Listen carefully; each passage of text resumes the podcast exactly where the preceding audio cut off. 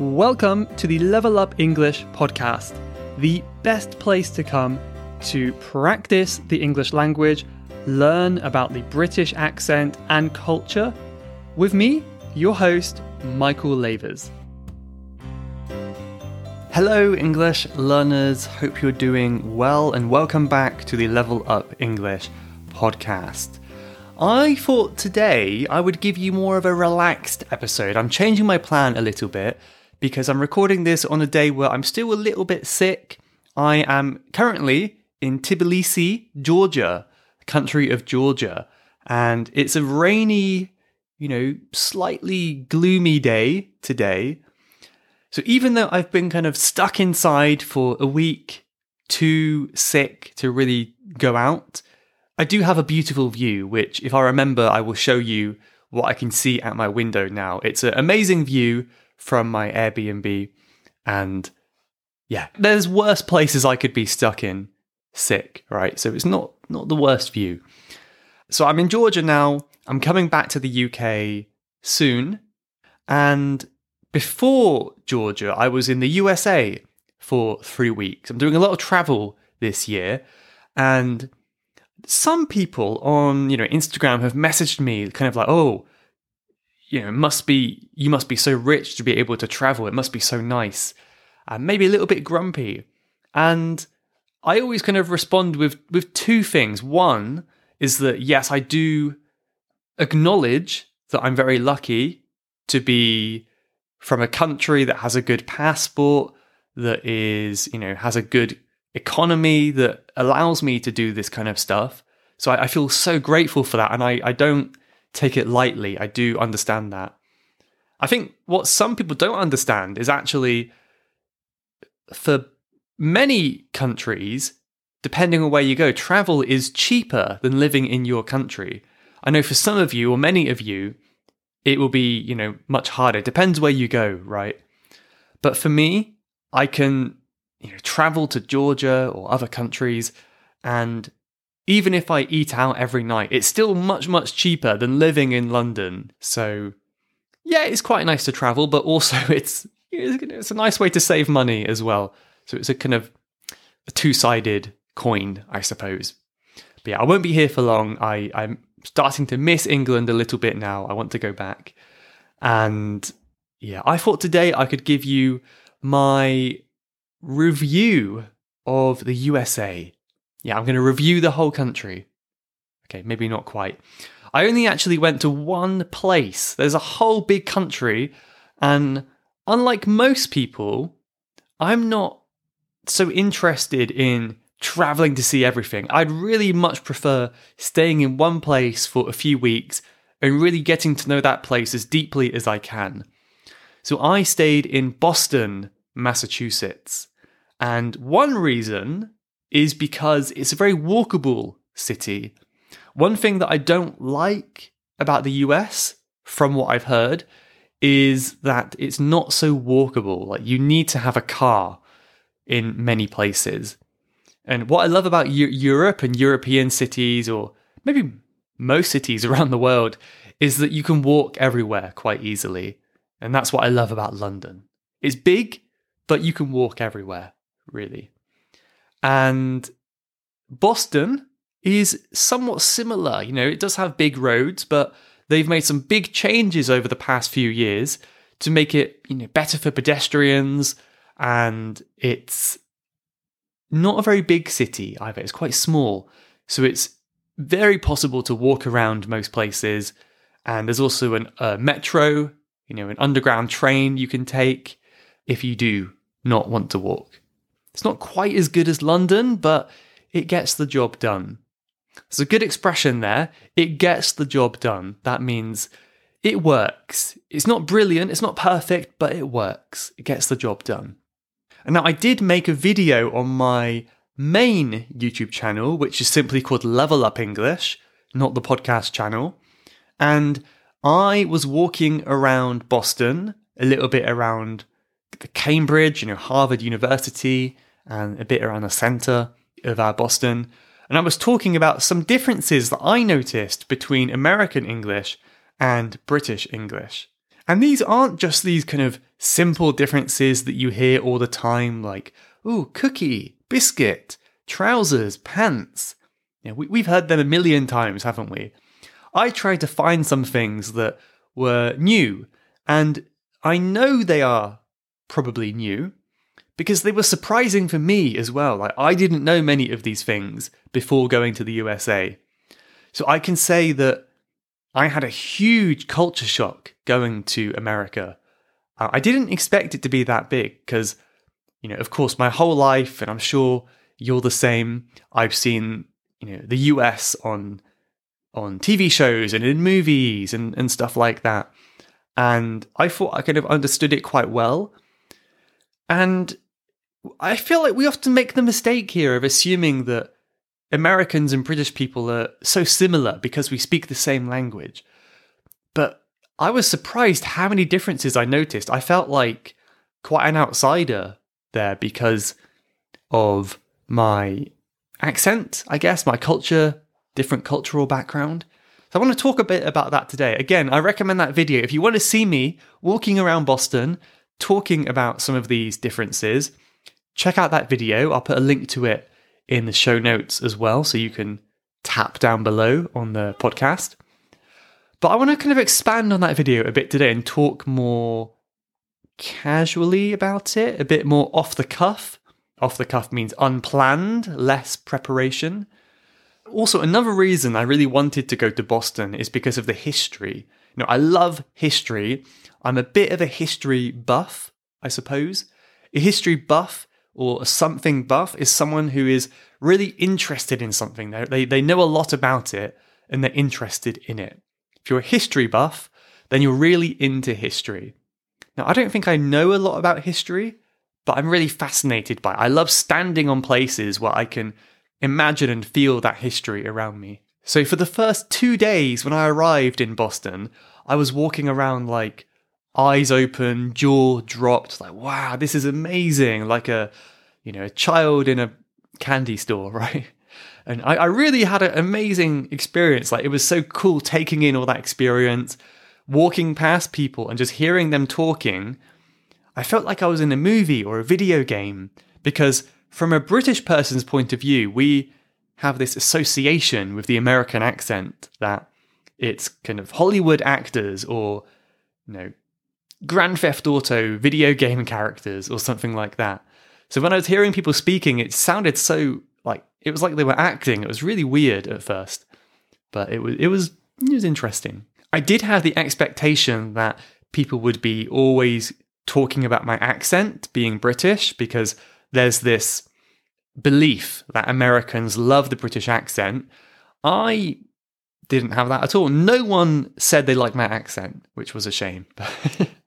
but maybe I shouldn't be so self centered. But that does lead on to one thing I notice is that people are very, very chatty and friendly, and you can talk to people so easily.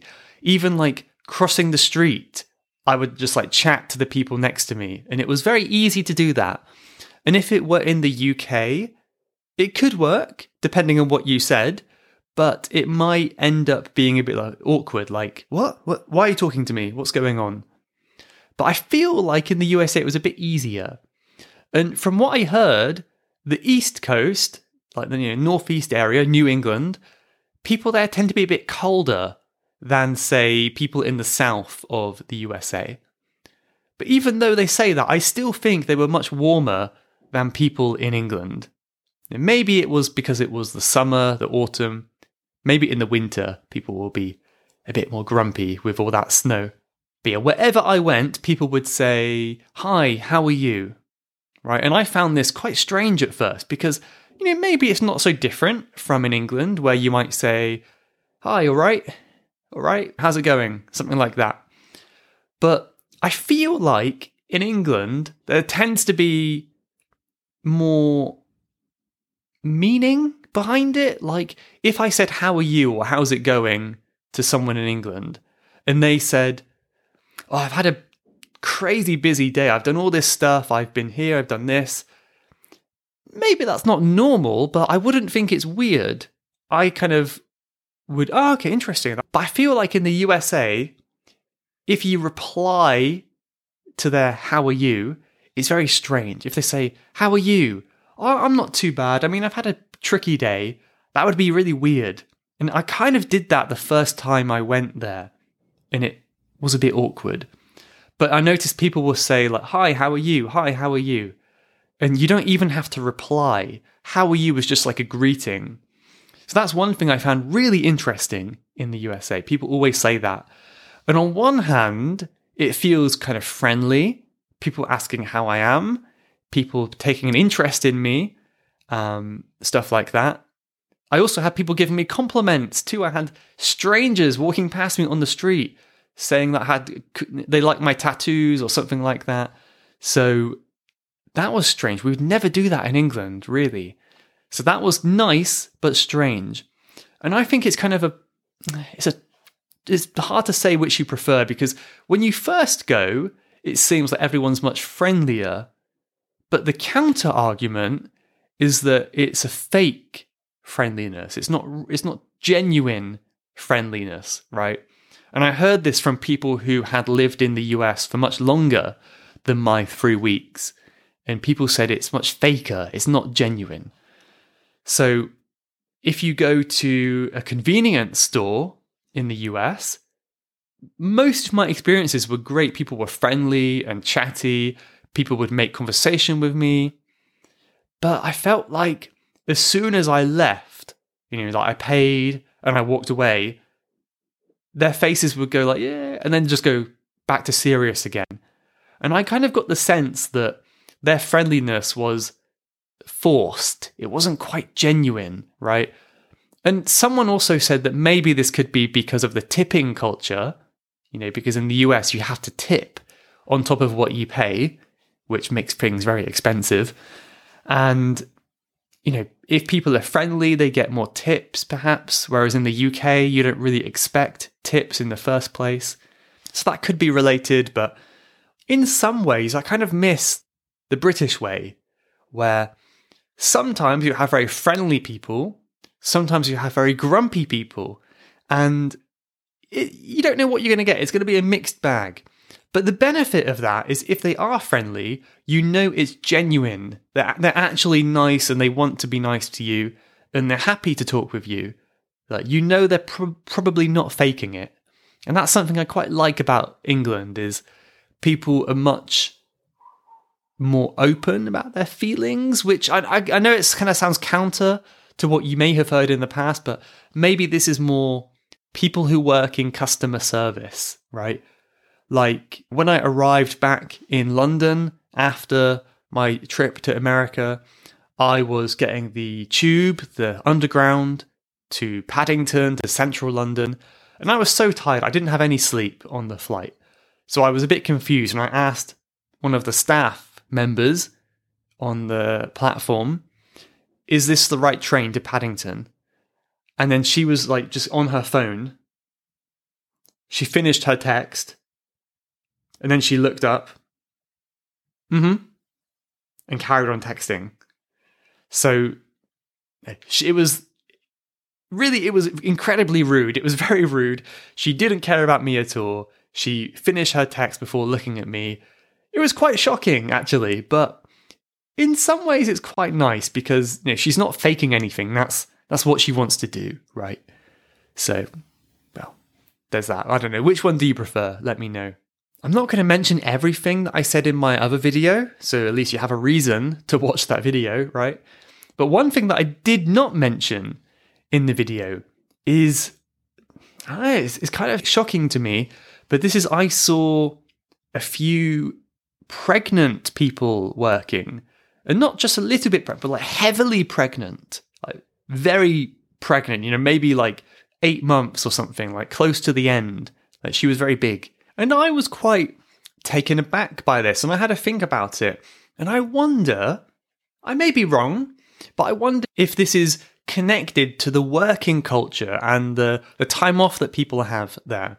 So, one thing I did learn when I was there from Americans who I spoke to was that generally Americans work a lot. And it depends where you go to, but I think in some cities like New York and Boston, people work a lot. There's a crazy work culture. And in most places in Europe, and you know the UK included, we get quite a lot of time off for holidays every year. I think we can get about you know a month off, like twenty days minimum time off for holidays every year. So, you know, you have quite a lot of time to travel or to have a break, to go abroad, whatever you want to do in the UK. As far as I understand it, it's usually much less in the US. In fact, I've heard that there's no mandatory holiday leave that the employer has to give you. But I, I, hear that it's very often maybe one week or something like that. I've heard that from other people. So it's much shorter. Another factor is the cost of living is quite high. I found that things were very expensive in Boston, and I kind of assumed, well, maybe the salary is higher, so it kind of averages out.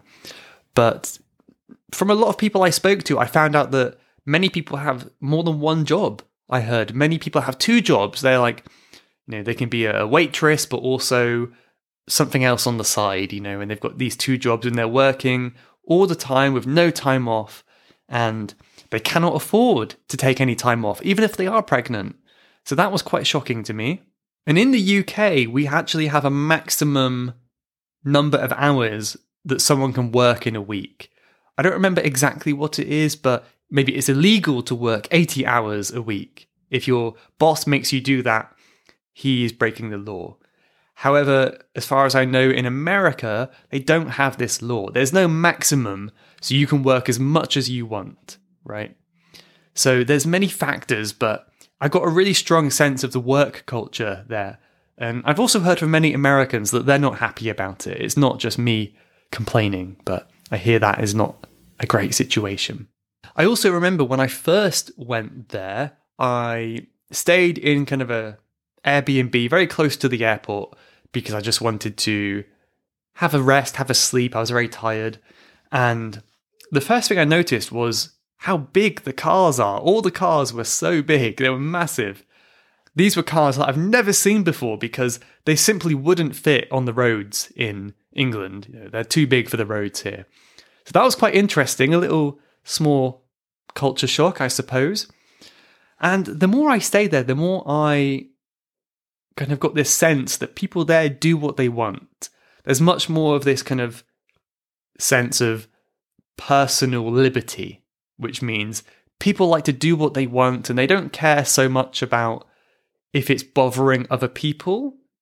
That might sound rude, but that, that's the kind of sense that I got. I saw lots of that kind of stuff. In the way that people were driving there, I was quite shocked. I think in the UK, we're quite orderly drivers. You know, people tend to obey the rules quite well on the road. But in the US, I saw, you know, people taking up the entire road, people turning without using their indicators, the blinking lights, and things like that. And they didn't really care if they got in other people's way. That was quite surprising to me. And I wonder if that reflects the culture a bit of that liberty and freedom, right? This other one, this is one that I mentioned in the video on my YouTube channel too. And yeah, okay, maybe it's kind of a small thing, but I found it really fascinating that I I never noticed this before, but this is when people are ordering things, every single person would say the same thing. They would say, "Can I get can I get a small coffee, please? Can I get this one, please?" You know, they would all say the same thing. In England, I would always say, Can I have? rather than Can I get? This is such a small difference, and maybe for some of you seems very insignificant. But for me, it seems quite a big deal, I suppose, because get to me feels a bit, is slightly less polite. I don't know. I don't know why, but I think have feels more polite than get, right? If you have your hair cut by someone, it sounds better than I get my hair cut. Get is slightly more forceful, very slightly. So can I get a coffee? I don't know. I, I just wouldn't say that person. I tried it. I try, I want you know I wanted to fit in. I tried it and it just felt a bit weird. So uh, can I have a coffee? I usually would say. And another one that I heard a lot was people saying, "I'm going to go for this one," or "I'm going for this one." which is a really is a good structure to use for learners. It's a way to say something with strong certainty, right? I am going to go for this one. I'm going to go for this one. When you're making a choice, you can use that phrase. But it's it's really certain, like this is definitely going to happen. That's a feeling that I get from that. So I found that quite shocking because it to me it's not so polite, you know, it's like they have the assumption that there's going to be no problems. Like I am going to go for this one and there's nothing you can do to stop me. You know, it kind of has that kind of feeling. And of course, there's going to be no problem. If you're paying for a coffee, yeah, of course you can have it. They're not going to say no. But I feel like, at least in British culture, we have this kind of sense of asking asking more indirectly because it there's a, maybe there's a small chance it might not be okay. So one example of this is rather than saying I'm just going to use the bathroom. You know, Americans would call it a bathroom or a restroom, whereas we call it a toilet or loo in the UK. Um, but rather than saying I'm going to use the bathroom, in the UK we might just say, "Would it be okay if I used your bathroom?" Would it, would it be okay if I pop to the toilet? So we say, would it be okay? We're asking as a question. And of course it's going to be okay because they're not going to make you, you know, wet yourself, right? But we still ask as if it's a question. So I think that's one important difference here. And again, I don't think it's something that you learners have to worry about. Whatever you say, it's going to be fine. You're not going to offend anyone. It's going to be totally fine, understandable. But I think, especially when you get to more advanced levels, it's very interesting to hear these differences, right? And maybe the, the most important thing here is the reflection of the culture behind it. Like, what do these differences say about the culture? So, I guess if you're listening to this podcast, either you don't care or you're trying to go for a more British accent and you're focusing on the British accent. If that's the case, then maybe you could consider being a bit more indirect rather than saying you will do something like go to the bathroom. You can ask for permission, even if it's okay, even if you know they're going to say yes. Permission is always you know, polite to ask for. But anyway, I think I'll leave it there for now. I can't think of any other differences right now, but I'm sure there were many more. But yeah, I mean, this episode was kind of in the same kind of feeling as my private episodes. You know, I do a private episode every Friday where I talk much more openly and casually. And this episode felt a bit like that. So if you liked this episode, then you might like the Friday ones as well, because I just talk like this. There isn't really much plan. I just talk without editing myself too much, or at all, actually. But anyway, hope you enjoyed it. Let me go to a couple podcast reviews now. Today we have a China sandwich, which means we've got China, Egypt, and China. as the reviews we got today. The first one is all in Chinese, and basically they said, I really like the British pronunciation, something like that. Um, I'm not quite sure what your name is. Something about small duck, maybe? But thank you very much for your review. Sorry, I can't really read your name, but thank you so much. I have another one from Egypt, as I said, from Amgoda, who just says, I love his episode, really. Thank you very much. Simple review, but I appreciate it. One more here from China again, from Dear Hannah, who says something in Chinese, which I'm, I'm a bit reluctant to read it, but if you've been kind enough to leave a review, I guess the least I could do is read it. I'll give it my best try. 发音和语式都很适合我. Something like that. Don't judge me too much because I'm sick. But I said that means the pronunciation and the speed of talking is suitable for me. Right, that's that's nice to hear. I'm glad that it's a good level for you, dear Hannah. And thank you very much for any other reviews you leave, guys. Appreciate it. But I will either see you on Friday for a private episode, or I will see you next Wednesday for some fun. New episode next Wednesday. So thank you very much, and I'll see you then. Goodbye. You have been listening to the Level Up English podcast. If you would like to leave a question to be answered on a future episode, then please go to levelupenglish.school forward slash podcast. That's levelupenglish.school slash podcast. And I'll answer your question on a future episode. Thanks for listening.